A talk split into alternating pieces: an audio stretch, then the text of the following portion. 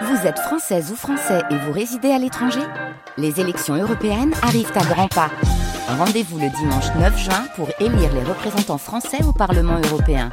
Ou le samedi 8 juin si vous résidez sur le continent américain ou dans les Caraïbes. Bon vote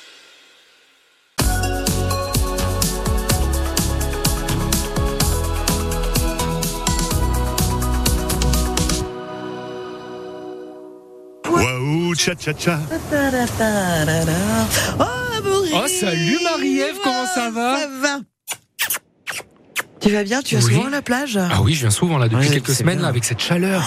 Bah heureusement, t'as sorti le parasol. Bon, je peux m'installer un petit peu en dessous. Vas-y, mets-toi à pas, c'est bien. Ah, super. Bon, dis-moi, mais, mais qu'est-ce que tu fais? Tu lis, euh, tu lis à la plage, toi? Oui, Les Maîtres sans Dieu de Daniel Croze. C'est l'Aveyronais, l'auteur aveyronais dont tout le monde parle, qui, euh, on peut le dire, aime son territoire et qui a un certain parti pris. Ça, c'est Ah bah ouais, bah Daniel Crowe, c'est un romancier, euh, il est dans toutes les maisons, on dit que c'est un auteur à succès, plus d'un million et demi d'exemplaires vendus depuis qu'il commence à écrire.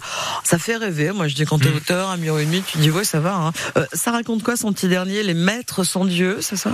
Oui, exactement. Bah, c'est la suite du roman précédent, Un rêve d'enfance. On est en 1965 avec un couple d'instituteurs, Marielle et Silver Tardieu. Euh, il prend donc son nouveau poste à Aigues-Vives, donc euh, Silver, et donc c'est un village euh, du Rouergue.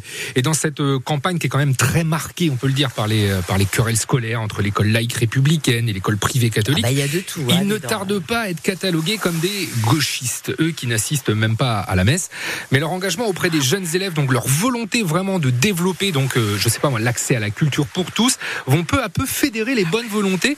Et c'est donc à l'époque du changement, et ça va donc se préparer un petit peu à leur insu, et, euh, au gros bouleversement ensuite de 1968, l'éducation nationale qui est confrontée à la désertification des campagnes, etc., etc. C'est vraiment passionnant, et ça nous replonge vraiment dans, l'Aveyron d'antan. Il se poste en, en historien, euh, Daniel Cross. Il retrace donc la période charnière au sein du, du monde Ouais. rural, marquée en Aveyron par le combat, bon, comme on l'a dit, des paysans du Larzac, mais aussi plus généralement quand même par l'antagonisme des tenants de l'école privée contre l'école publique, l'exode vers les villes et la fin d'une agriculture familiale. Il y a énormément de sujets qui sont euh, développés dans cet ouvrage. C'est vraiment à lire. Et à la plage, par exemple. Dis-moi quand t'auras fini. tu- Oh, allez, dans deux jours, je te le passe. pas tout à l'heure Non, pas tout de suite. Non, je le termine et promis, je te l'envoie.